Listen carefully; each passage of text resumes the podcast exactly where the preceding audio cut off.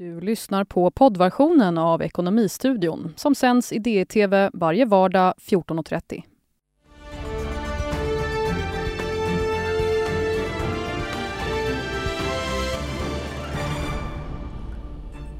Skrällseger för Socialdemokraterna i gårdagens val i Finland. Men vad händer nu? Oljepriset upp 30 i år. Experten berättar vart det tar vägen härefter. Och klarar sig Sverige utan kärnkraft? Ja, det gör vi om man får tro Thomas Kåberger, professor i fysik och tidigare generaldirektör för Energimyndigheten. Välkommen till Ekonomistudion måndag den 15 april. Och vi börjar med en snabbkoll på marknaderna. Stockholmsbörsen ligger kring nollan, OMX30 svagt upp medan breda index, All index är svagt ner. Getinge och Swedbank är de aktier som stiger mest bland storbolagen. Essity och SCA faller tillbaka men det är inga stora rörelser, 1% upp och ner ungefär. Och bland övriga aktier så märks bland annat OF Pöyry som stiger 3% och det är veckans aktie. DE fick en köprekommendation i morse som lyfter aktien medan Leo Vegas går åt andra hållet. Aktien backar 9% Spelbolaget bannas i Storbritannien för att det riktar reklam till spelmissbrukare. Global Gaming 555, ett annat spelbolag, eh, rasar 40% Bolaget vinstvarnade i morse. Istället för en vinst på 30 miljoner under första kvartalet som det var förra året så blir det istället en förlust på 45 miljoner första kvartalet i år. Och i New York där pekar terminen på en öppning kring nollan. Storbanken Goldman Sachs rapporterade för en liten stund sedan vinst på 5,71 dollar per aktie. 5 dollar och 71 cent per aktie var vinsten och estimaten låg där på 4,97. Aktien är oförändrad i förhanden. Även Citigroup har rapporterat idag 1,87 dollar per aktie blev vinsten där och estimaten låg på 1,80. Men så långt marknaderna.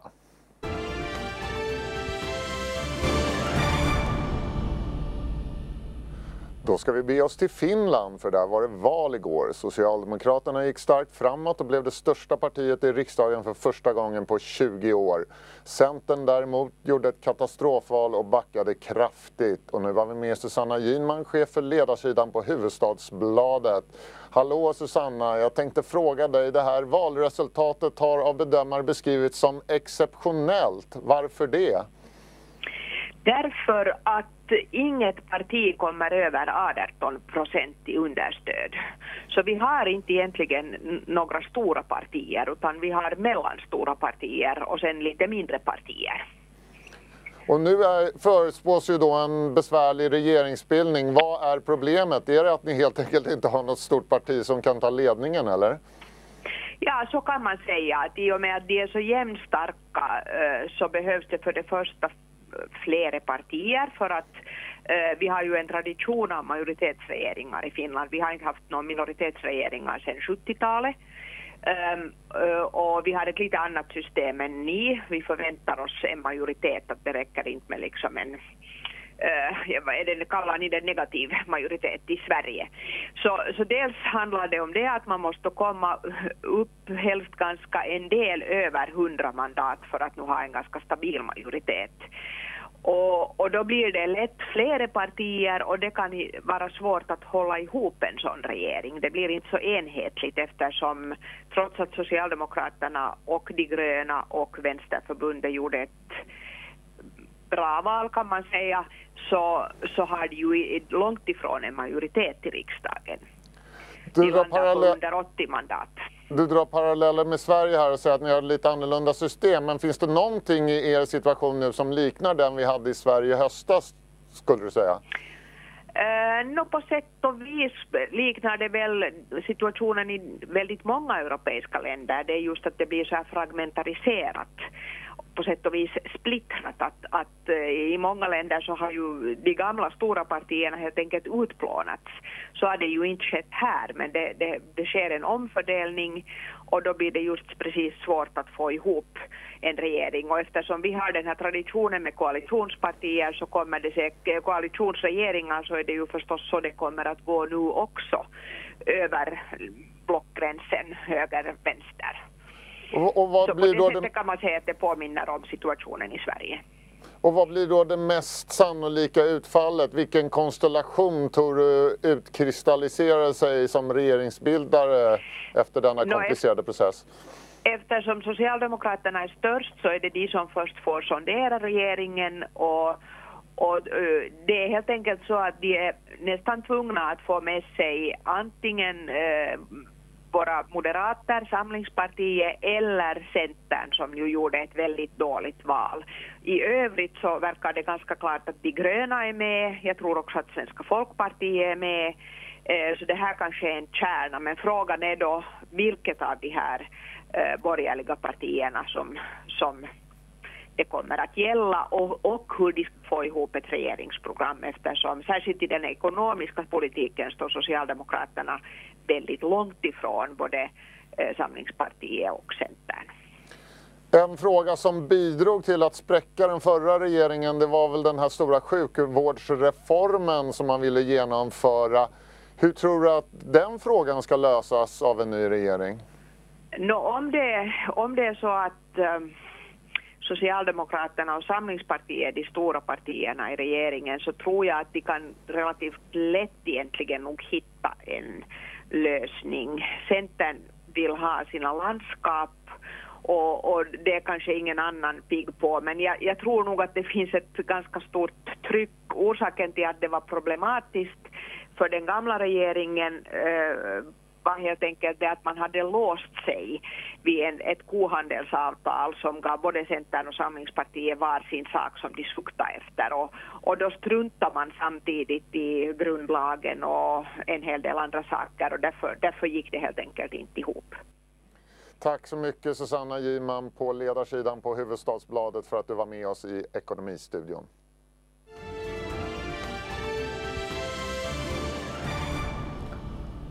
Ja, då byter vi ämne. Nu ska det handla om energi i Ekonomistudion. Oljepriset föll kraftigt i höstas men har nu stigit drygt 30 procent sedan årsskiftet.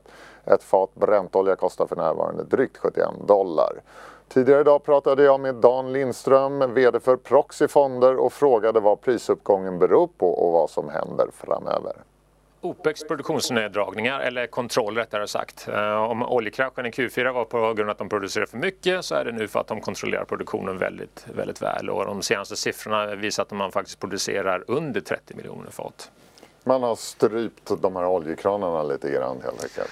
Ja, man har strypt dem markant och eh, det är en medveten strategi för att sänka lagernivåerna i sig och, och få upp oljepriset. Och eh, man har sagt att det här ska ske, gå åtminstone genom Q2. Det finns inga planer på att, på att eh, öka produktionen här och nu i alla fall.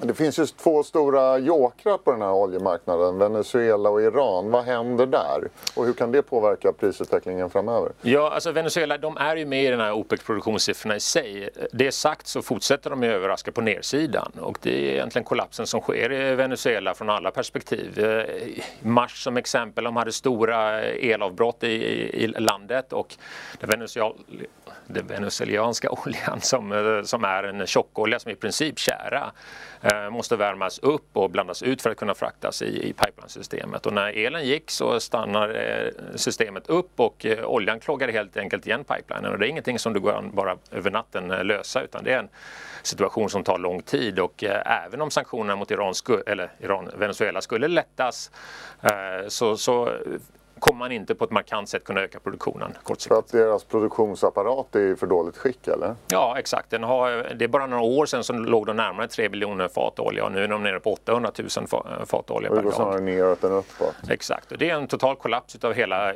infrastrukturen runt, runt systemet. Det är allting från att arbetare som har flytt landet eh, till att eh, man, är, man har inte hållit efter systemet tillräckligt mycket. Och Iran då, vad händer där? I Iran har man ju sanktioner på sen, sen i höstas. Dock blev de lite lättare än man hade förväntat sig i höstas på grund av att man, man gav vissa länder, bland annat eh, Sydkorea, Japan, Kina, tillstånd att fortsätta importera iransk olja.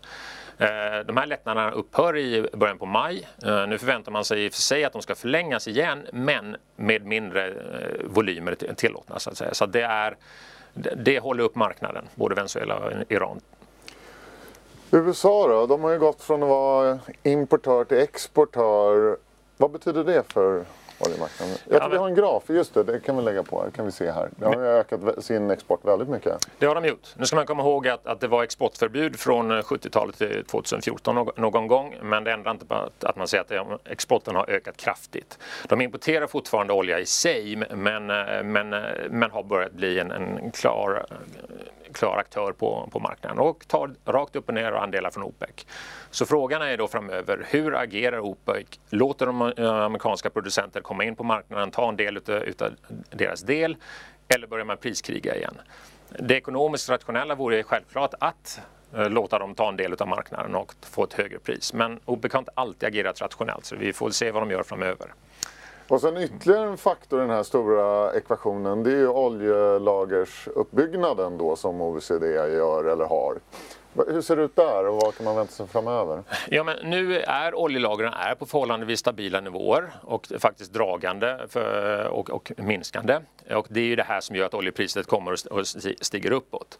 Det som är avgörande då är ju hur OPEC agerar framöver. Tidigare under de senaste åren har man varit rätt på svart, och vitt, svart eller vitt. Det vill säga när oljepriset har varit för lågt har de kontrollerat produktionen väldigt noggrant och så när den har nått en nivå som de tycker är bra nog, vad det nu varit, 70, 75, 80, så har de i princip släppt eh, produktionen fri. Och då blir det den här volatiliteten i oljepriset och fortsätter man så så kommer det bli samma sak igen. Det vill säga oljan går upp till 75-80 och sen kraschar den ner igen och så fortsätter man med de här vågorna.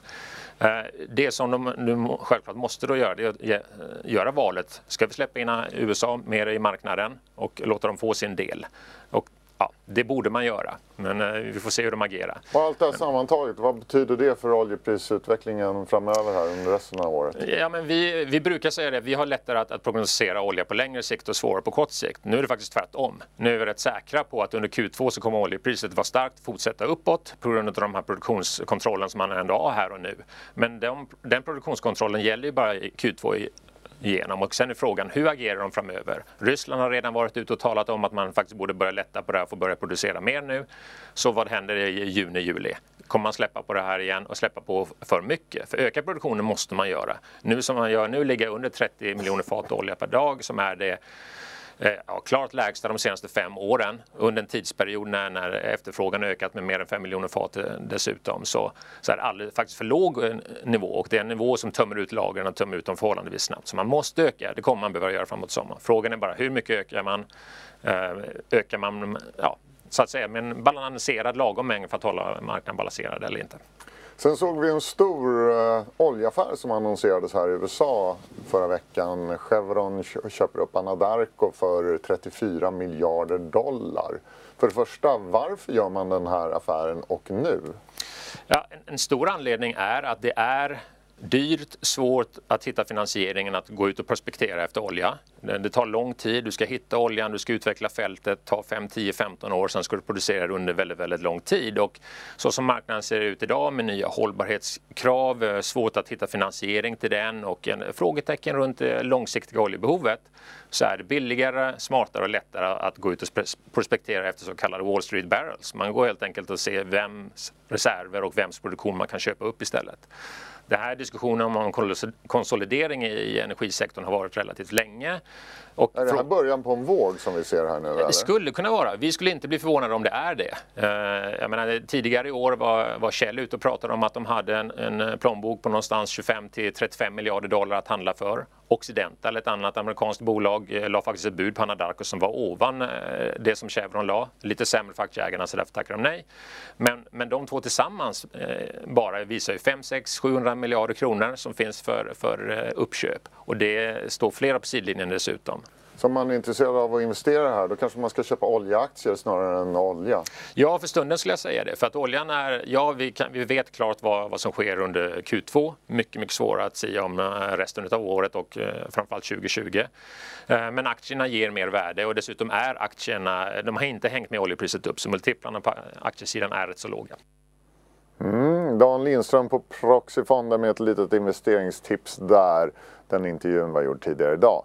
Men på sikt ska ju fossila bränslen fasas ut och allt fler propagerar för att de ska ersättas med kärnkraft. Men det håller inte Thomas Kåberger, professor i fysik och tidigare generaldirektör för Energimyndigheten med om. Kåberger var här häromdagen och jag frågade då om inte kärnkraften behöver byggas ut för att klara klimatmålen. Nej, det behövs inte och vad som är viktigt det är ju att hushålla med de resurser vi har, att ta vara på de kärnreaktorer som är i drift och se till att de fungerar så effektivt och länge som möjligt. Och att eh, eh se till att den nya teknik som har blivit bill allt billigare de senaste åren, att den utnyttjas effektivt i Sverige. Men kan vi nå FNs klimatmål utan mer kärnkraft? Ja, man kan nå FNs klimatmål på väldigt många olika sätt och med de ekonomiska förutsättningar som nu råder efter den snabba kostnadssänkning som sol och vind har haft de senaste åren så framstår det som väldigt svårt att motivera att man skulle bygga ny kärnkraft nu när kärnkraftverkens el är så mycket dyrare än el från nya sol och vindkraftverk i världen. Vad beror det på att priset på sol och vindel har fallit så kraftigt?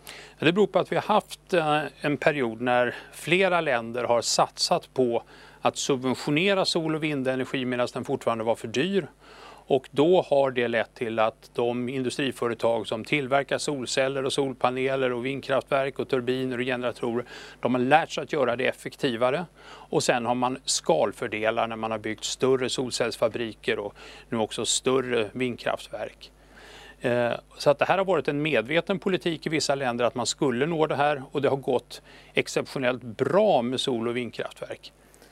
Men vad gör man då en dag i februari när det är minus 20 i hela landet och inte blåser? Hur klarar man sig då? Måste man ha en massa backup-kraft då eller vad gör man? Ja, det som har visat sig vara konkurrenskraftigt i länder som Danmark till exempel där man har en väldigt stor andel vindkraft är att man har flexibla system med kraftvärme som eh, kan användas för att konsumera el och leverera värme när elen är billig. Och när elen är dyr så använder man bränsle för att producera den här värmen men samtidigt producera el. Eh, I Sverige och Norge så har vi dessutom väldigt mycket vattenkraft som kan vara väldigt flexibel och som producerar när elen är som mest värdefull och låter bli att producera och sparar vatten i magasinen när elen är billig. Så man använder det som en sorts batterier kan man säga? Ja, vattenkraftreservoarerna är typiska energilager, de äldsta och bästa vi har. Du är ganska engagerad om, eller väldigt engagerad i, om jag har förstått saken rätt, Japans omställning av sitt energisystem. Mm. Um, vad har de för plan? Ja, de har, de har en plan att de ska öka andelen förnybar energi, de ska återstarta en del av kärnreaktorerna. Uh, men uh, jag tror att de flesta tycker att deras ambitioner är ganska svaga. Uh, men det finns en faktor som gäller i Japan och som också har varit tydlig i andra delar av världen de senaste åren och det är att den här snabba tekniska utvecklingen har gjort att många energiföretag har fått stora ekonomiska problem. Och I Japan så har staten varit orolig för att den här snabba utvecklingen ska göra att, att kraftbolagen i Japan får finansiella problem vilket skulle ställa till det för japanska pensionsfonder och banker. Och det gör att man är väldigt försiktig med att fatta några drastiska beslut om man snarare bromsar utvecklingen av framförallt vindkraft i Japan. Så du är lite pessimistisk när du tittar på vad Japan är på väg på det här området eller? Jag tror att de flesta länder i världen kommer att använda den nya tekniken därför att om man inte använder den billiga effektiva nya tekniken så kommer man ju få svårt med konkurrenskraften och den ekonomiska utvecklingen. Men det tar olika lång tid i olika länder beroende på hur eh, duktiga, hur duktigt det politiska systemet är på att utnyttja det och hur väl man låter marknad och konkurrens eh, påverka energimarknaden. Du har också varit inne på att du tror att det kanske inte är elproduktionen som blir den trånga sektorn i framtiden utan överföringen. Vad menar du med det? Ja. Vi ser redan idag att i de delar av Sverige där det är god ekonomisk tillväxt och utveckling så ökar efterfrågan på el. Eh, el kommer ju också att ersätta mycket fossila bränslen för att sol och vindel är nu helt enkelt billigare per energienhet än vad råolja är. Och vi ser det tydligt i Eh, elektrifiering i transportsektorn och det finns flera projekt i Sverige för att också ersätta fossila bränslen i industrin vilket kommer öka efterfrågan på el. Och då måste man helt enkelt ha kraftledningar, elledningar som kan transportera elen från kraftverken till de här nya kunderna. Och, det har börjat bli ett problem i Sverige nu att vi har inte tillräcklig överföringskapacitet vilket bromsar eller hindrar utvecklingen. I Uppsala ser vi det, vi ser i delar av Stockholm att här behövs mer och överföringskapacitet. Vad får det för följder? Ja, det betyder att man kan inte bygga ut eh, nya serverhallar, nya fabriker, nya tunnelbanor och sånt där om det inte finns tillräckligt med elöverföringskapacitet i städerna. Och jag tror att det här har varit någonting där man har blivit lite överraskad av hur snabbt utvecklingen har gått mot lågkostnads elproduktion och ersättning av fossila bränslen. Och då har man inte tagit tillräckligt god tid och börjat förbereda för att bygga ut transmissionsledningar. Och, och vems ansvar är det att göra detta? Ja, det är en kombination av ansvaret hos Svenska kraftnät som står för högspänningsnätet och de elföretag som har regionala elnät och det är flera stycken. Men finns det investeringsplaner nu som kommer att reglera det här eller är du orolig för att det kan bli rejäla flaskhalsar i framtiden? Ja, ja, det är flaskhalsar och det kommer kunna vara flaskhalsar men det kommer också finnas en massa nya tekniska möjligheter som gäller efterfrågestyrning, som gäller lokal ellagring. Batterierna har ju blivit väldigt mycket billigare också när transportsektorn elektrifieras uppskalningen av battericellstillverkning och batteritillverkning som gör att man kommer använda mycket batterier också i elnäten. Annars har man ju hört talas om att det kommer användas mer solenergi i framtiden och den produceras ju där den konsumeras jo. och då kommer ja. överföringskapaciteten inte vara ett problem av det skälet. Men det ser inte du framför dig? Jo, men det, det, kommer också att bidra. Och, och, exakt fördelningen mellan de här olika tekniska lösningarna den är svår att förutsäga och därför ska man nog inte försöka planera den utan man ska just låta de här olika lösningarna konkurrera med varandra. Så det är väldigt viktigt att man har en, en reglering och skatteregler och sånt som gör att de här olika alternativen får konkurrera med varandra. Tycker du att det svenska energisystemet ändå är på en ganska bra nivå, väl förberett för framtiden eller är du orolig för att det kan bli stora obalanser och energibrist i framtiden på sina håll? Själva elmarknaden, alltså det som har med produktion och konsumtion att göra, det, där är vi bra eh, placerade därför att vi har en, en, en, nordisk energimarknad, elmarknad som fungerar relativt bra jämfört med många andra delar av världen när det gäller det här att bygga ut elnäten och att prissätta elnäten och hantera det effektivt så är det inte lika fantastiskt eh, och vi har problem med långa tillståndsprocesser för utbyggnaden av, av elledningar också som är ett problem för de som är huvudmän för de här projekten. Eh, så här behövs det eh, en hel del insatser under de närmaste åren om vi ska kunna klara ökad elektrifiering, att ersätta fossila bränslen, inte bara elproduktionen utan också som sagt i industrin och i transportsektorn. Mm, professor Thomas Kåberger där som alltså pekar ut vindkraft som svaret på energifrågan. Och det gör inte oväntat även Charlotte Unger Larsson. Hon är nämligen VD för Svensk Vindenergi som laddar för enorma investeringar inom sitt område. Hon var här tidigare och fick då frågan hur mycket pengar som plöjs ner i energiformen. Från dess att energiöverenskommelsen togs 2016 har det investerats över 60 miljarder svenska kronor.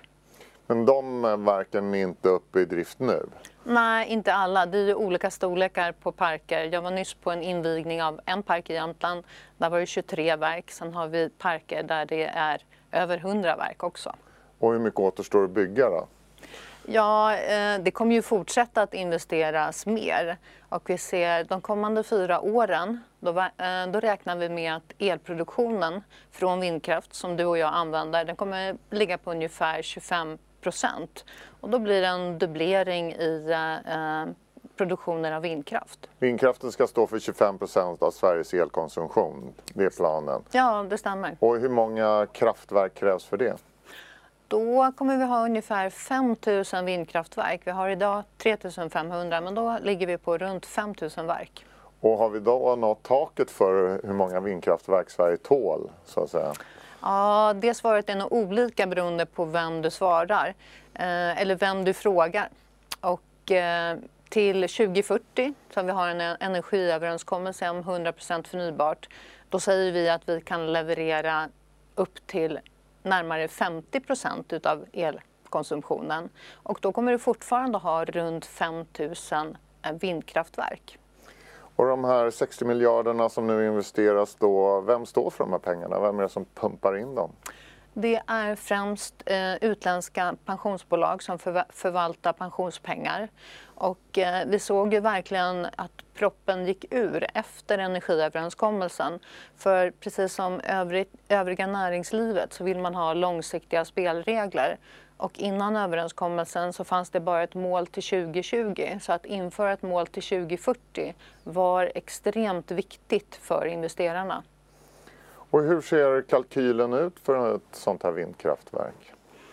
Ja, eh, man kan säga så här att eh, det är ju lönsamt fortfarande och så är det ju så att hittills, eller från 20 2003 så har vi haft ett elcertifikatsystem som skulle stödja eh, införandet av mer förnybart. Så inledningsvis byggdes det väldigt mycket biokraft eh, och sen blev det mer vindkraft.